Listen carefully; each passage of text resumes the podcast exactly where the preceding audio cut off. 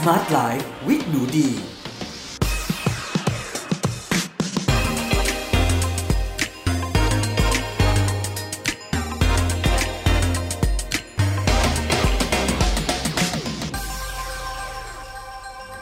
นยินดีต้อน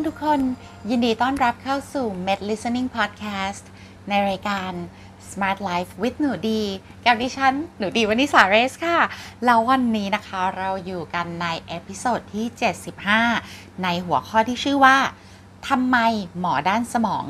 จึงไม่แนะนำให้กินปลาโอ้ my god ทุกคนต้องบอกเลยว่าเอพิโซดนี้คือพีคมากจริงๆแล้วก็ฟังแล้วคุณอาจจะแบบโอ้ my god ร้องอย่างนี้เหมือนหนูดีก็ได้นะคะคือสุดแล้วค่ะเอพิโซดนี้จริงๆนะพลาดเอพิโซดอื่นได้นะอย่าพลาดเอพิโซดนี้เอาล่ะค่ะทุกๆคนยินดีต้อนรับอย่างเป็นทางการเข้าสู่เอพิโซดในดวงใจหนูดีเลยนะคะวันนี้ซึ่งเราจะมาคุยกันถึงเนื้อหาที่แบบสุดแสนย้อนแย้งเนาะว่าเดี๋ยวก่อนนะเอ้ยเราได้ยินมาตลอดว่าถ้าอยากสมองดีให้กินปลานี่แล้วทำไมนะคะคุณหมอถึงไม่แนะนำให้กินปลาเนาะซึ่งวันนี้นะคะหนูดีก็จะขอ reference หนังสือที่มีชื่อว่าสมองซ่อมได้นะคะ You Can Fix Your Brain ผู้เขียนนะคะชื่อคุณหมอทอมโอไบรอันค่ะแล้วก็เป็นผลงานนะคะที่หน้าปกเนี่ยจะเขียนว่าผลงานจากหมอนักเขียน bestseller ที่ขายได้ ห้าหมื่น เล่มใน หนึ่ง สัปดาห์นะคะที่หมอสมองทั่วโลกแนะนำให้อ่านเลยก็เป็นหนังสือแปลนะคะของ Amarin Healthเล่มนี้นะคะอยู่ในมือหนูดีสามร้อยเก้าสิบห้าบาทนะเล่มหนาเลยนะถ้าใครฟังเอพิโซดนี้แล้วนะคะแล้วชอบเนี่ยก็ไปลองซื้อหามาอยู่ในคอลเลกชันได้นะคะแต่อย่างที่บอกนะเล่มหนานิดนึงถ้าใครไม่ชัวร์ก็อาจจะไปที่ร้านหนังสือก็ลองเปิดดูก่อนนะคะว่าเราจะอ่านได้คุ้มหรือไม่นะแต่เล่มนี้เนี่ยก็คือดีเลยนะหนูดีมองนะได้ความรู้เยอะแยะมากมายเลยค่ะเอาล่ะค่ะแต่วันนี้เนี่ยเราจะไม่ได้มารีวิวทั้งเล่มมาพูดถึงทั้งเล่มนะคะแต่หนูดีก็จะมาขอพูดถึงประเด็นที่อันนี้แหละที่หนังสือเล่มนี้เนี่ยเขาพูดถึงตอนเปิดเล่มเลยทุกคนแล้วมันก็ไปสอดคล้องนะคะกับคุณหมอ Neil Barnard ค่ะที่หนูดี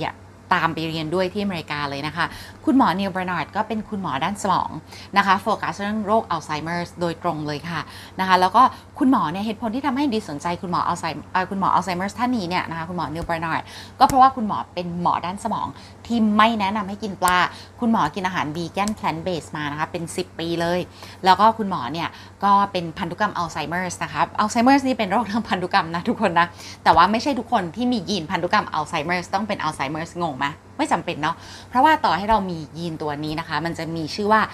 เอ พี โอ อี อี โฟร์ allele นะคะซึ่ง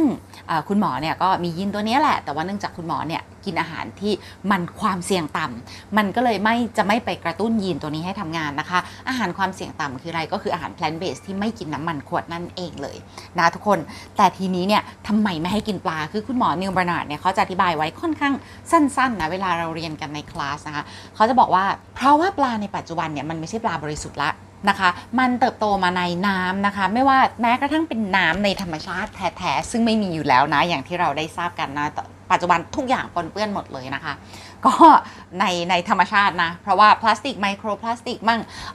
โลหะสารเคมีพิษโลหะหนักนะคะมันเข้าไปปนเปื้อนในแหล่งน้ำเนาะแล้วก็ทะเลนะคะแหล่งน้ำธรรมชาติแหล่งน้ำบริสุทธิ์เนี่ยมันเป็นที่ทิ้งขยะสารเคมีพิษโลหะหนักของโรงงานทั่วโลกที่ไร้ความรับผิดชอบเนาะเพราะฉะนั้นคือเราเป็นผู้บริโภคเนี่ยเราก็ซวยไปด้วยนะคะเพราะว่าต้องกินสัตว์ที่เติบโตในน้ำเหล่านั้นคุณหมอ Neil Barnard นี่คือไม่ให้กินปลาเลยนะนางบอกว่ามันไม่มีปริมาณบริโภคที่ปลอดภัยนะคะแต่อย่างในสหรัฐอเมริกาเนี่ยสมัยที่หนูดีค่ะฝึกงานในโรงเรียนอนุบาลที่นั่นเนี่ยเขาก็จะไม่ให้เด็กกินปลาทูน่ากระป๋องนะคะมากเกินกว่าสัปดาห์ละหนึ่งครั้งนะให้เด็กกินทูน่ากระป๋องเกินสัปดาห์ละหนึ่งครั้งนี่โรงเรียนโดนเอาผิดได้เลยนะคะ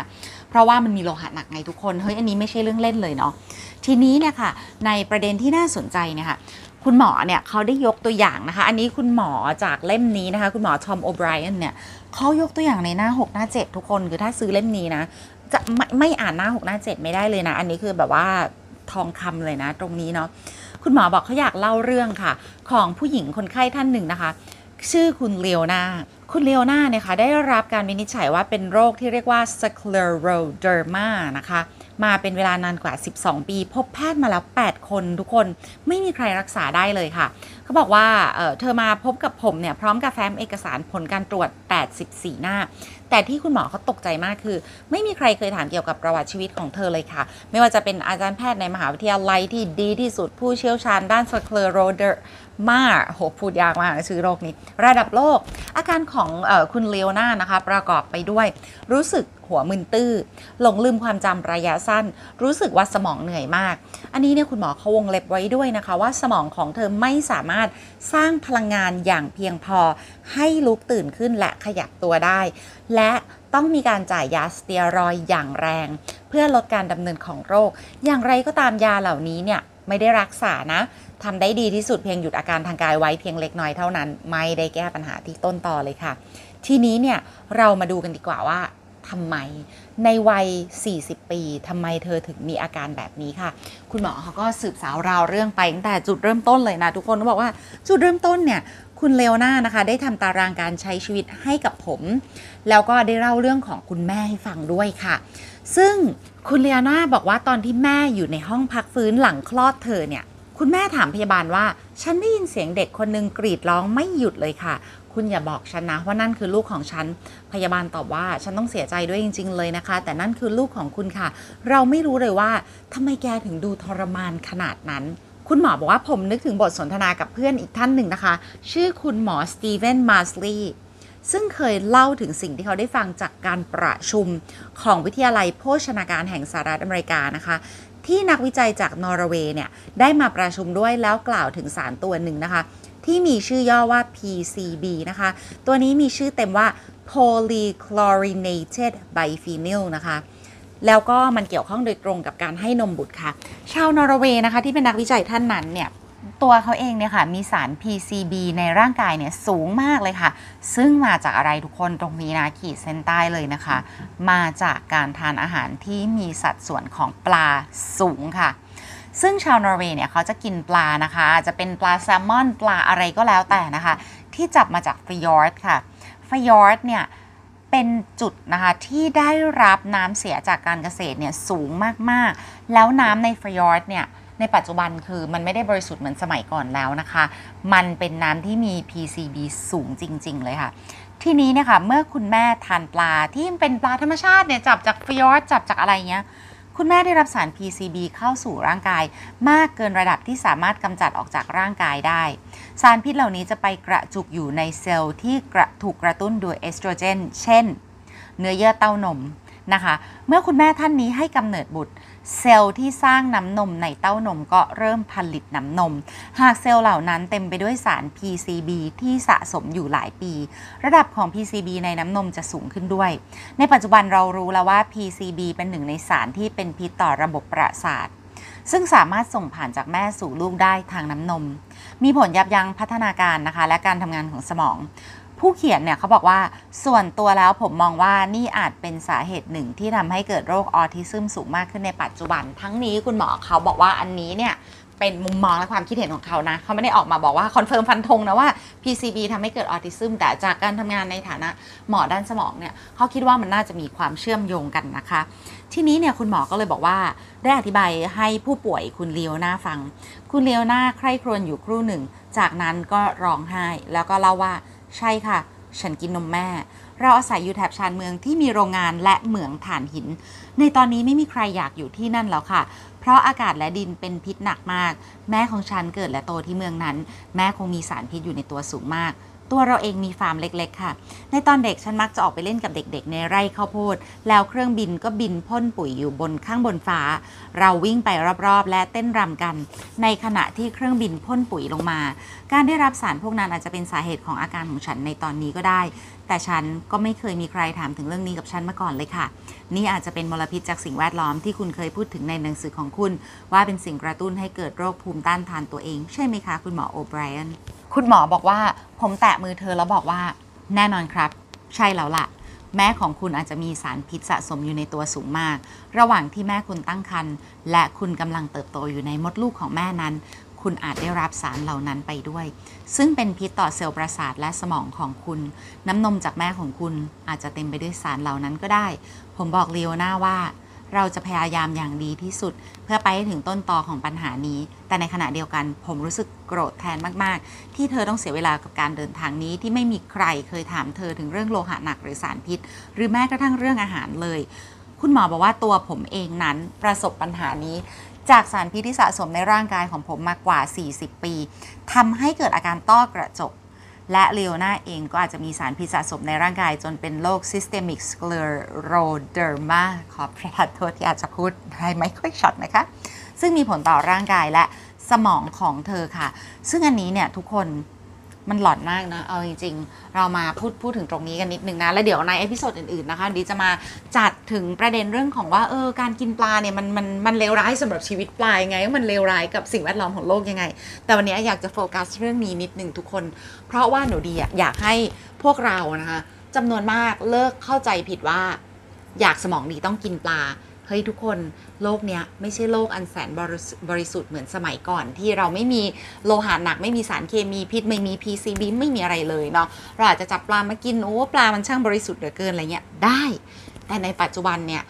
การ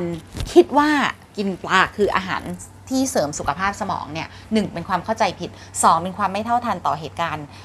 วิกฤตสารพิษในสิ่งแวดล้อมที่เรากำลังเผชิญอยู่ในปัจจุบันนี้นะคะและสามอันนี้ก็อยากจะขอขีดเส้นใต้อีกรอบหนึ่งคิดว่าเพื่อนๆหลายๆคนเนี่ยในปัจจุบันไม่อยากกินเนื้อวัวไม่อยากกินเนื้อหมูหมูไม่อยากกินเนื้อไก่อ่ะงั้นทำยังไงเนื้อที่ดูปลอดภัยที่สุดเนื้อปลา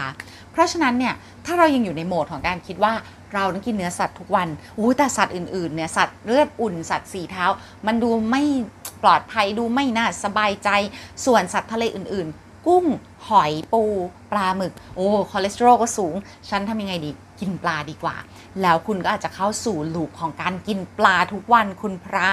นะคะซึ่งอันนี้เนี่ยอาจจะนำไปสู่การมีโลหะหนักเนี่ยตกค้างในร่างกายและสมองเนี่ยมากจนเกินไปจนเกินกว่าที่ร่างกายจะขับออกได้ทันแล้วทำให้เกิดภาวะนะคะเกี่ยวกับโรคทางสมองตามมาได้ค่ะหนูดีเคยมีโอกาสได้ฟังนะคะไลฟ์โค้ชชื่อดังนะคะเป็นเอ่อโอ้โหไลฟ์โค้ชด้านแบบเนี่ยสมองด้านการพัฒนาตนเองของอเมริกาเนี่ยค่ะเขาได้เล่าถึงไว้ในสัมภาษณ์ในพอดแคสต์ครั้งหนึ่งนะคะเขาบอกว่าตัวเขาเนี่ยสมองแบบตื้อๆอ่ะมันไปตรวจร่างกายประจำปีแล้วเขารู้สึกเหมือนสมองเขาตื้อๆทำงานไม่ค่อยดีอะไรประมาณเนี้ยแล้วคุณหมอเนี่ยก็บอกว่าตรวจอย่างนู้นอย่างนี้ก็ไม่เจอนะว่าเกิดอะไรขึ้นเอางี้เจาะเลือดตรวจหาโลหะหนักละกันนะคะเขาเจาะเลือดแล้วก็ตรวจปรากฏโอ้โหโลหะหนักแบบคือล้นเกินอ่ะเขาก็ถามหมอว่าเดี๋ยวก่อนนะ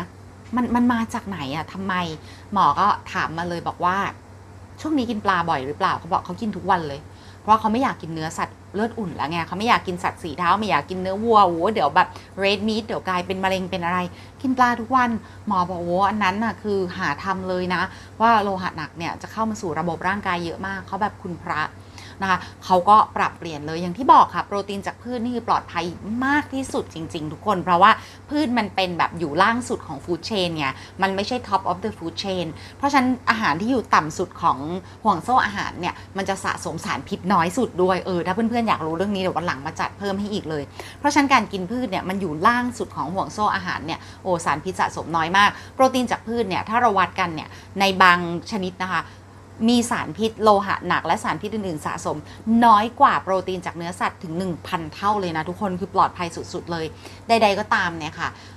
ฟังมาถึงตรงนี้สรุปนะคะก็คือหนึ่งระมัดระวังเรื่องการกินโปรตีนจากปลานะคะอย่าคิดว่าปลาเนี่ยเป็นอาหารที่บำรุงสมองแต่เพียงอย่างเดียวนะปัจจุบันเนี่ยอันนั้นเป็นข้อมูลที่เก่าแล้วนะคะแบบตกยุคไปแล้วเนาะข้อที่สองนะคะถ้าคุณนะสังหรณ์และสงสัยว่าที่ผ่านมาเนี่ยคุณแบบกินปลาเยอะมากทำไมช่วงนี้สมองมันตื้อๆรู้สึกไม่มีแรงรู้สึกเหนื่อยรู้สึกหนืดรู้สึกลุกจากเตียงลำบากเนี่ยหนูอยากให้คุณไปตรวจแล้วเจาะเลือดตรวจกับหมอเลยค่ะตรวจหา arsenic mercury นะคะปารอดสารหนูอะไรคุณลองตรวจดูนะคะพวกโลหะหนักต่างๆเนี่ย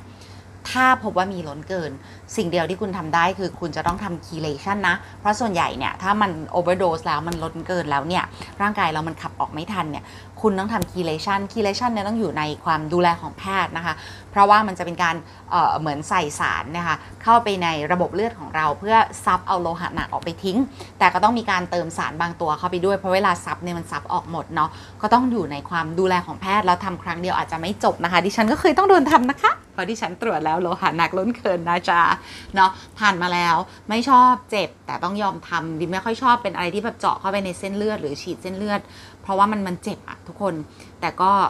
ก็บางทีเรามันมันไม่มีตัวเลือกไงนะคะมันก็เป็นหนึ่งในกระบวนการรักษาเนาะเพราะฉะนั้นเอพิโซดนี้ก็เลยอยากจะมาแบบว่าเตือนภัยแล้วก็มาให้ข้อมูลใหม่ๆที่อัปเดตอินเทรนด์สำหรับเพื่อนๆนะคะที่ยังตกอยู่ในวังวนว่าเวลาบอกใครเธออยากสมองดีกินปลาสิจ้าอืมอ่านนิดนึงนะคะอัปเดตข้อมูลนิดนึงเนาะแล้วก็อยากให้ทุกคนสมองดี